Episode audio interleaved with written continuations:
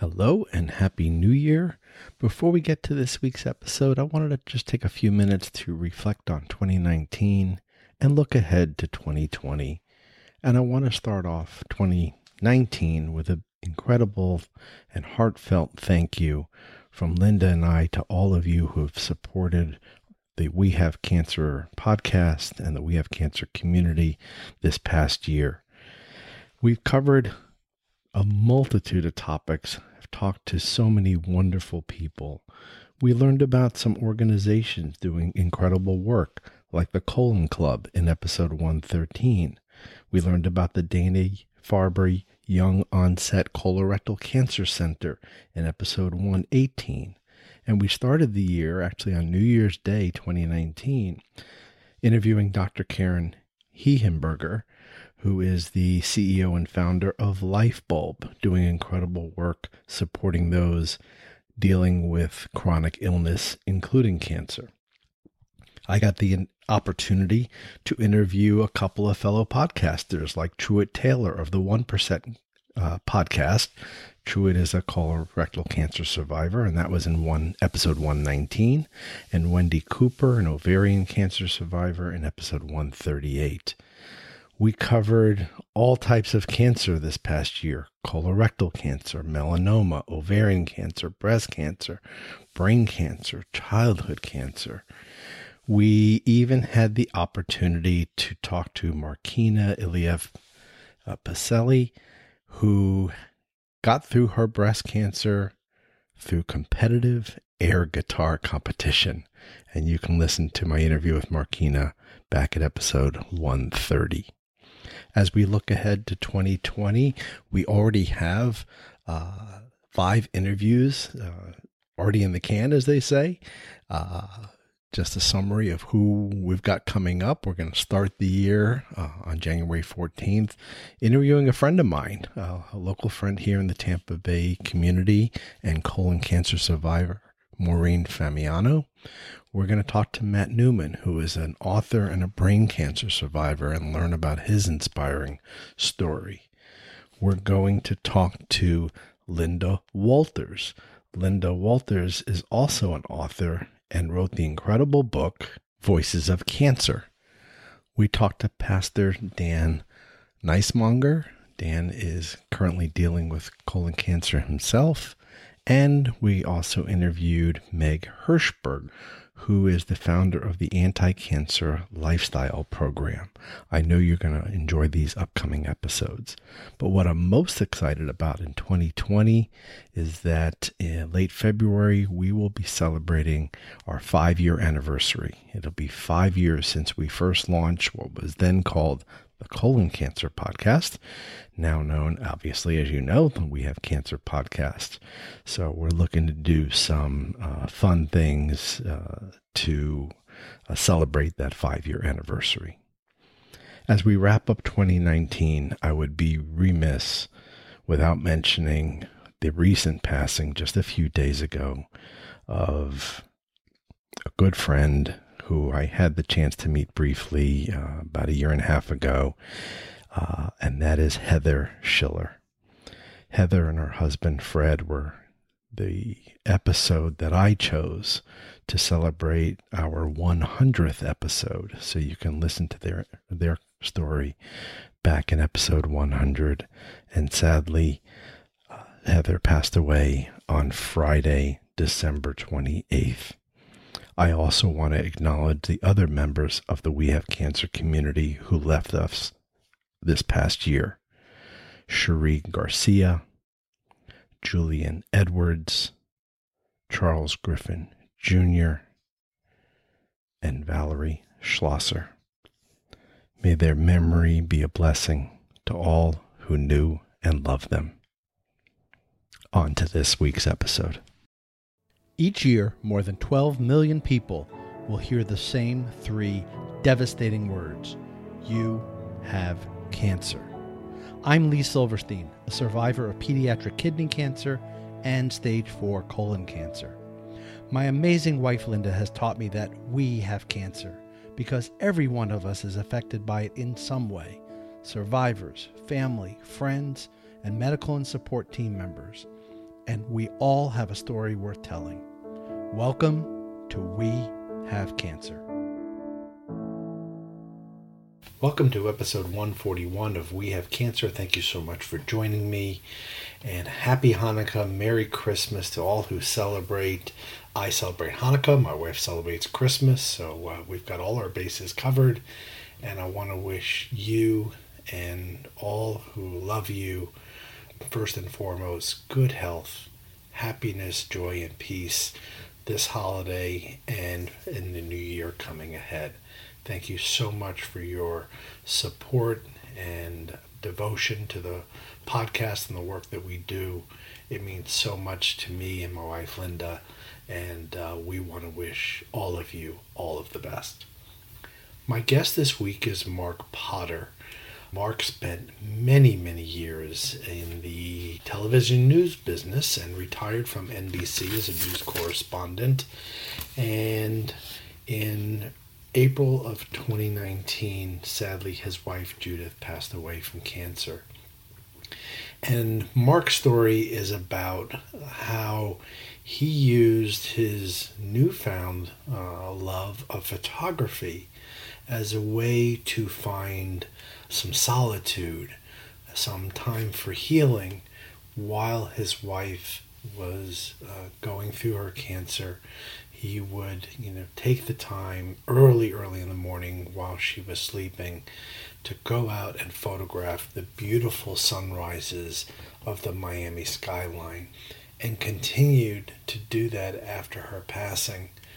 And we talked about not only Mark's story of caring for his wife Judith, but how his hobby, his photography, has provided him a sense of healing.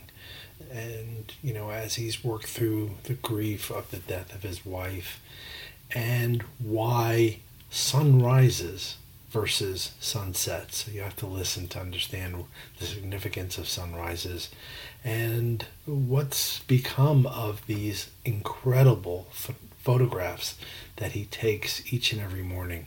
And you've got to check out his work. I've got a few samples posted on our website at wehavecancershow.com. But the best thing you can do is to follow Mark on Instagram, where he posts these incredible photographs each and every day. You can follow Mark at Mark Potter Miami on Instagram, and I highly recommend you do that to see his incredible, beautiful work. So join me now for my conversation with Mark Potter. Mark, thanks so much for joining the show, and a little shout out to our mutual friend Kerry Sanders for for putting us together. I'm glad he did that. I am as well. And you know, you spent over 40 years as a journalist with NBC telling stories, and now there's a story behind a new medium for you, and that's photography. Right. Tell us how this daily posting on especially on Instagram and for our listeners you can see Mark's sunrise photos at Mark Potter Miami.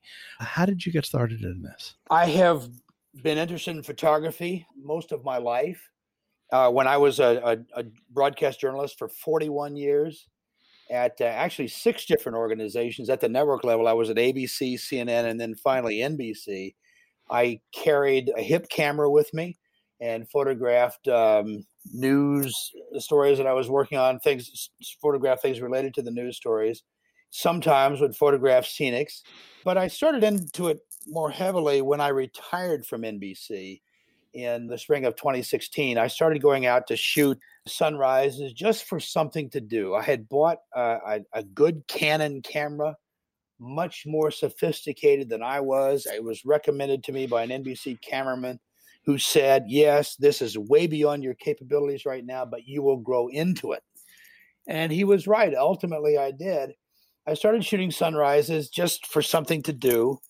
And then, unfortunately, a month after my going away party from NBC, my wife Judith and I received uh, catastrophic news for us that she had high stage ovarian cancer. And that was just, that was a shotgun blast. That was very difficult to deal with, but we, we rallied and we went right into arranging for cancer care at the Sylvester Center in Miami. And I continued when I could to do some photography in the mornings. But there came a point, Lee, where I just quit. I quit doing that. I quit my new involvement with Facebook. I wasn't on Instagram yet. And I pretty much disappeared for two years as I got fully involved in my wife's cancer care, as I myself had to deal with my own emotions, and depression and anxiety and terror over the fear I was going to lose her, which turned out to be the case. And into that period of time, uh, my wife was always urging me, you need to get back out. You need to go out and start the fishing that you used to do. I want you to go back out and do the photography. And so I finally decided to go back to shoot pictures because I could do it near the house and be nearby. So I started going out at, I would wake up at five in the morning. I would check on her, make sure she was okay, and then I would slip out of the house. I'm not going to say sneak out of house because she knew I was doing it. I would slip out of the house quietly, and then I would go to a park near the house on Biscayne Bay, and I would shoot these gorgeous. Uh, the, the sunrises were gorgeous and different every day, and I would shoot them, come home, process the photo, and put it out on at that time Facebook, later Instagram, and then I would begin from eight o'clock till about ten o'clock at night 14 hours a day of cancer care. And I started doing that and putting the photos out. And it, it, was interesting because it sort of grew. People started alerting to the photos and they liked the photos. And it, in time, became a sort of a happening. I, I did not expect any of this. I didn't expect to grow when my I, and I could never explain to people what they wanted to know most, which which was you're a retiree. Why are you you idiot, photographing sunrises when, as a retiree, you could wake up late and go shoot sunsets?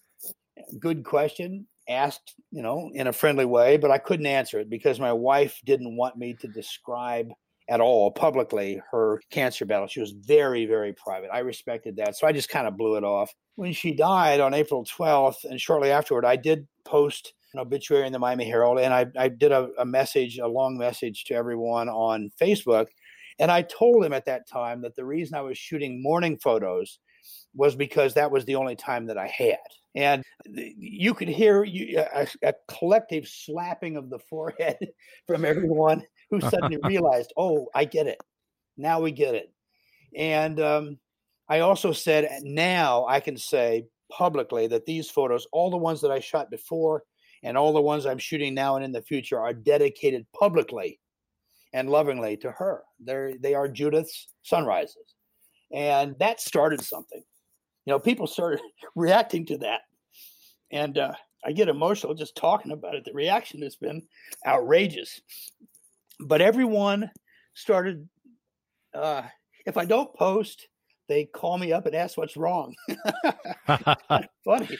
Now and, you know uh, you've made an impact, right? Well, I think so. And and people started saying, "Oh, we get it now. We get it. It means so much more to us too now that there's there's a story behind the story."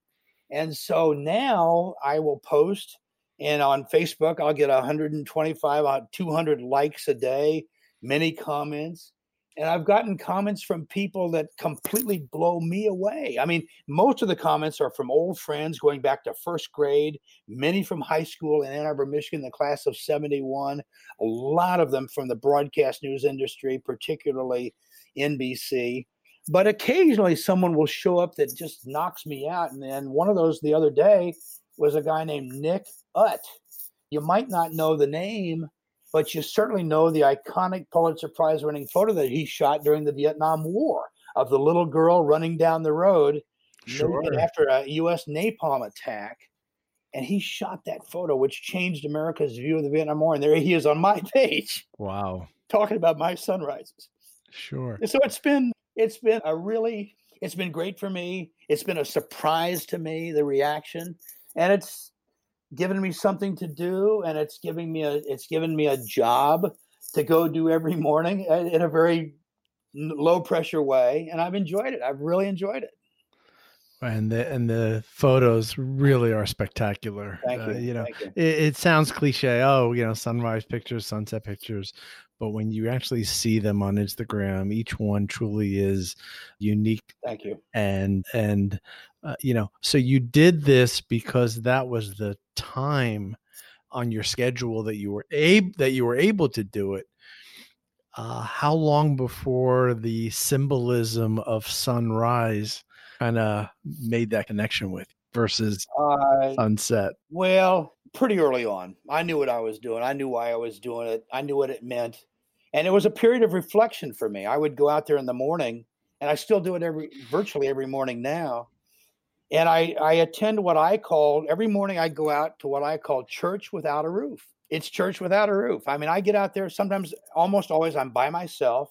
It's dark and I watch the the blue light come up and the stars fade and then the sun starts to the light starts to come up and eventually the sun pops up either on the horizon or over the clouds and that's every day is like a beginning every day is different you can lose a lot of money lee by betting on what the sunrise is going to look like you think you know it's different and it's a surprise and every day you get something else and some days when the sunrises are rather tepid, well, then that's the day like yesterday when you shoot the pelican and you get a great shot that you didn't expect of a pelican. Or I got one yesterday of an osprey, you know, diff- uh, uh, some sharks, uh, an alligator, a crocodile, or whatever. But mostly, it is it's it's it's a time for me of reflection, and I go out there and I, and, you know, it's it's Judith and me for a little while. A nice thing that happens, Lee, is that I am in the beginning of the day by myself. But almost always, except in a few locations, I'm joined by people. Fellow photographers show up, people that go out there and they do a Tai Chi or they do exercises or whatever they run, they come by on bikes and they say hi. And we have our own little gathering in the morning, to, you know, welcoming the sun. So there's, it's communal as well as it is personal. And that's nice. That's good for me. And I've met so many people. There are three people three other photographers, Bev Armstrong, Oscar Lopez, and the late uh, commercial photographer Steve Lipson, who I met out there, who were instrumental in getting me started. They taught me so much.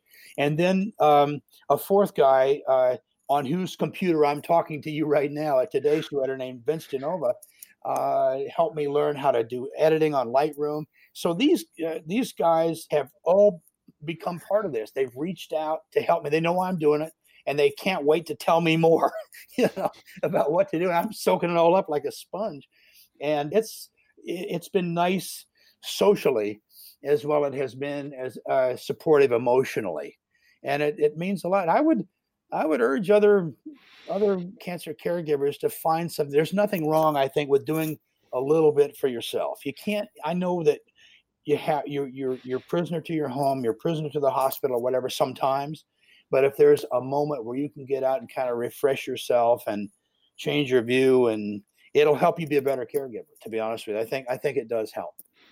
That's been a common theme from the other caregivers that we've interviewed on the podcast. That you know, you get to this realization, unfortunately, some later than sooner, yeah. that if I'm going to be a caregiver, it's got to start with me first. Yeah. Because that's going to yeah. impact my ability to care for. Well, I, I found that in a very dramatic way because I said I disappeared for two years. I I had a sort of an emotional collapse. Want to go into that too much because the story is more about the recovery and about my wife. But I did do that and I isolated, and that was the wrong thing to do. I mean, you can't help but your emotional reaction. I left my job. My mother died. My father was sick. I knew what my wife was in deep trouble, my life partner. I had a lot on my plate. And so, of course, you have an emotion. And I was a tough guy. I covered narcos, I covered wars, I covered disasters. And it hit me so hard when I was facing the prospect of losing Judith. I mean, they, it just hit me in a way that I have never been hit before. And but I got back out of it eventually with her help partly, and by finding something that I could do that gave me a, a chance to have some regularity of schedule that was other than cancer appointments, and uh, it did it did help me a lot, and and it helped me help her better. I think I was at my best as a caregiver in the last year of her life because I got myself to, I was at my best in the very beginning where I used my contacts and my ability to make phone calls and my ability to cajole and push and do make connections in the beginning to get her the proper treatment.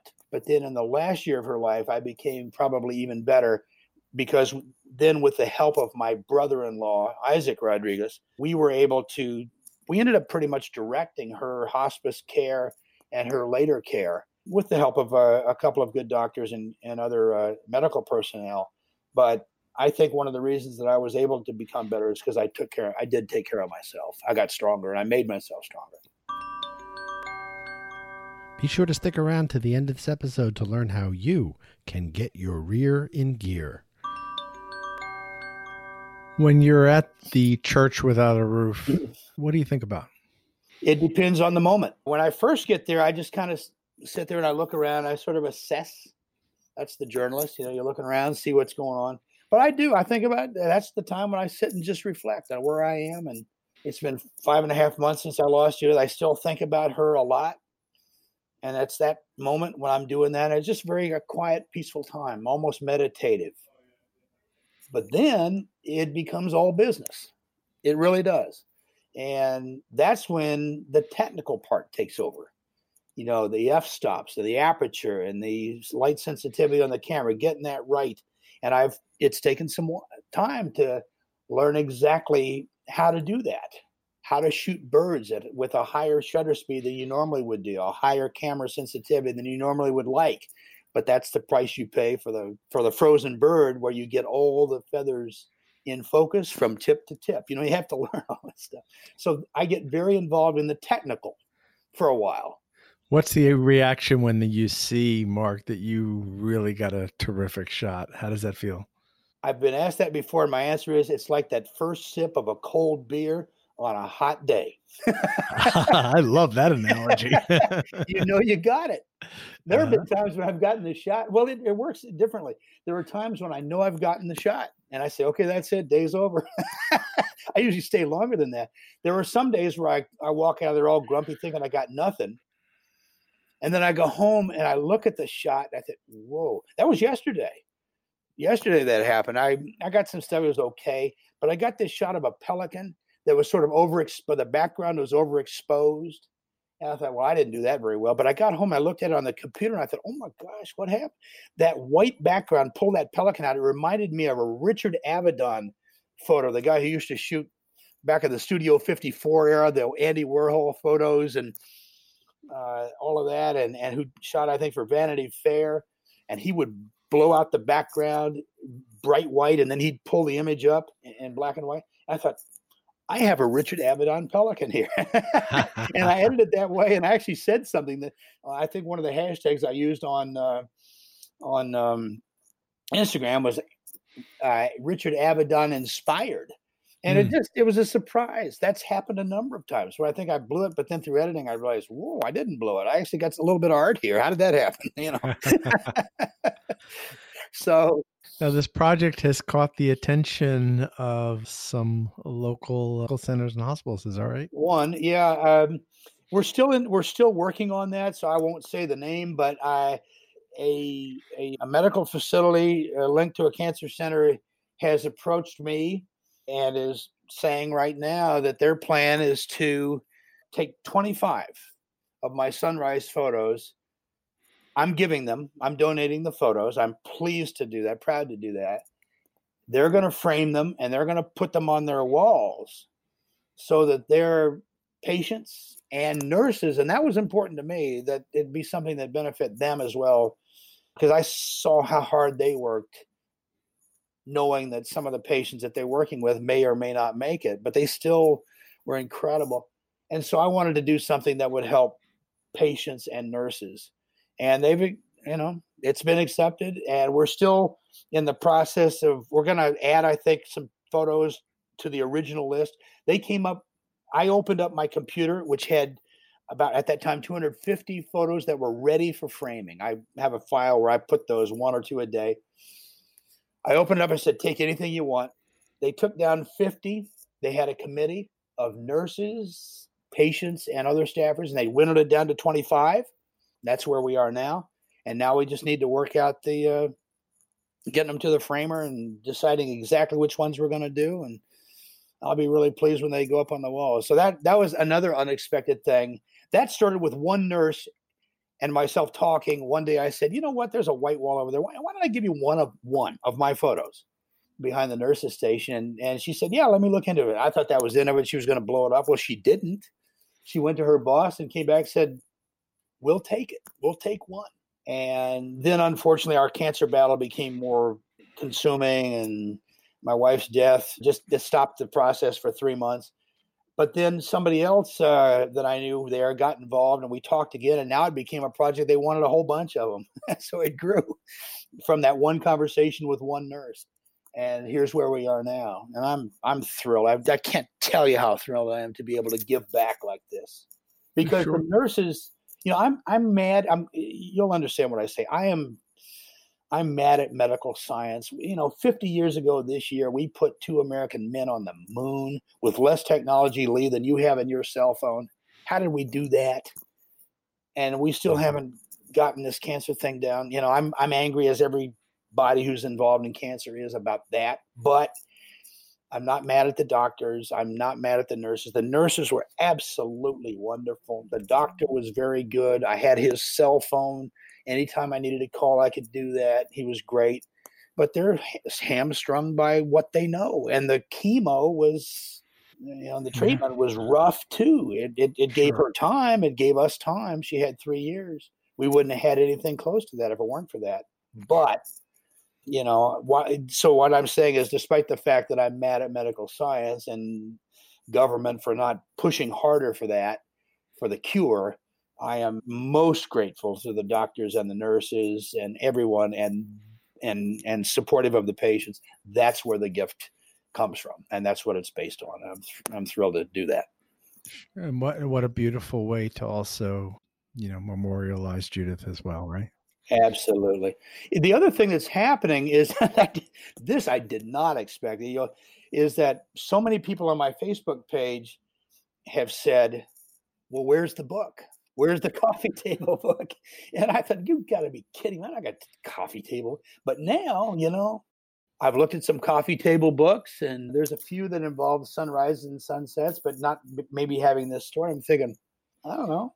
Maybe I used to write. Maybe I can do that, and I've got the title, you know, uh, "Sunrise for Judith." Like, and I'm thinking of uh, that book Tuesday with Morrie, Brian's right. song, you know, got mm-hmm. a name in there, and so I've I've run that by some people, and I'm in the process of talking about that now. I've got 300 some photos that are ready to go, high res. So let's just do this.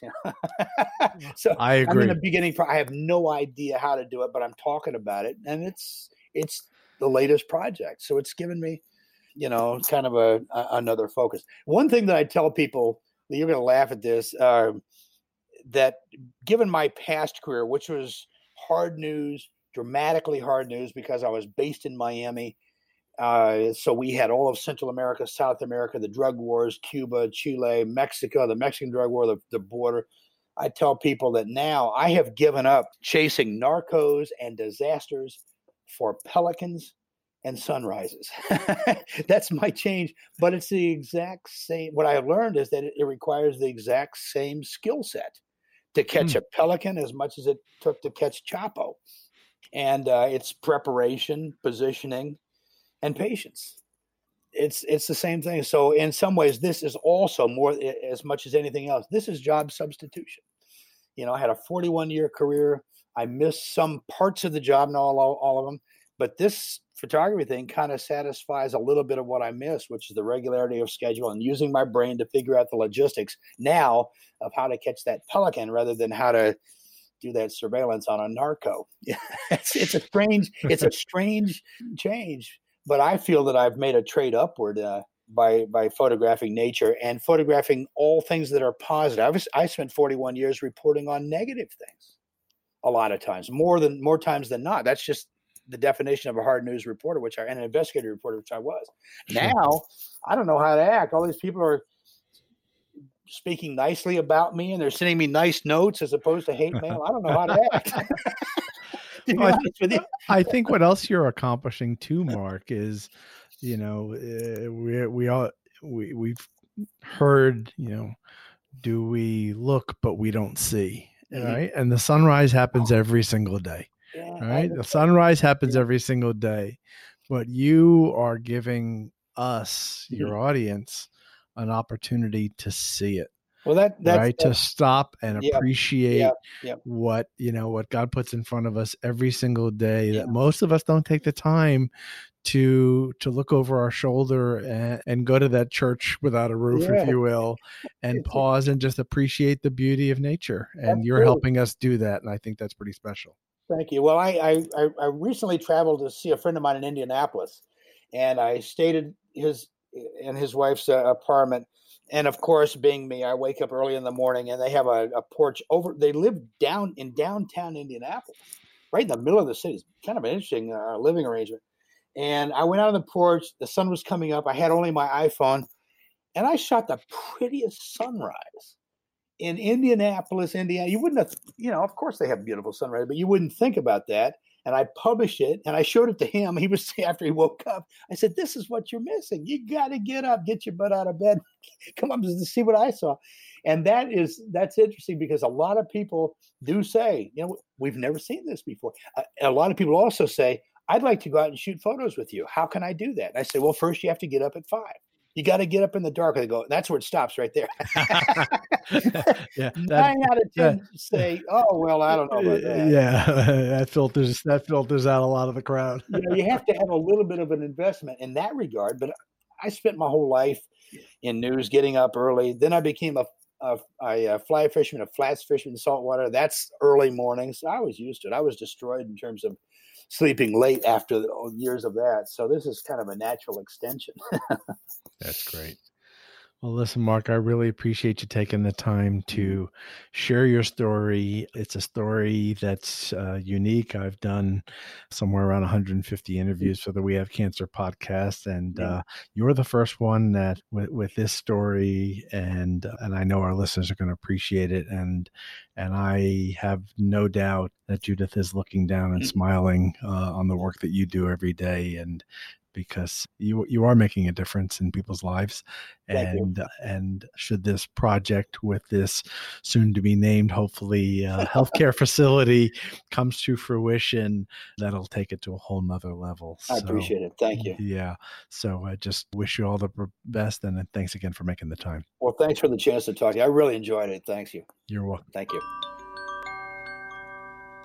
Colon Cancer Coalition has wrapped up its events for 2019, but registration is now open for the first two Get Your Rear in Gear 5K Run Walk One Mile Fun Run events that take place in 2020. Those dates are for February the 23rd for our friends in Tucson, Arizona, and on Saturday, February 29th for our friends in Austin, Texas. For more information on these and other upcoming events in 2020, check out the Colon Cancer Coalition's website at coloncancercoalition.org. Thank you for listening to We Have Cancer, and thank you to our sponsor, the Colon Cancer Coalition, for your support. You can subscribe to We Have Cancer by visiting Apple Podcasts, Google Podcast, Stitcher Radio, or Spotify. And you can find us on social media by visiting our Facebook page at We Have Cancer Show and at We Have Cancer Pod on both Instagram and Twitter. We Have Cancer is a proud supporter of Jeannie's Blue Angels, providing financial support to those affected by colorectal cancer.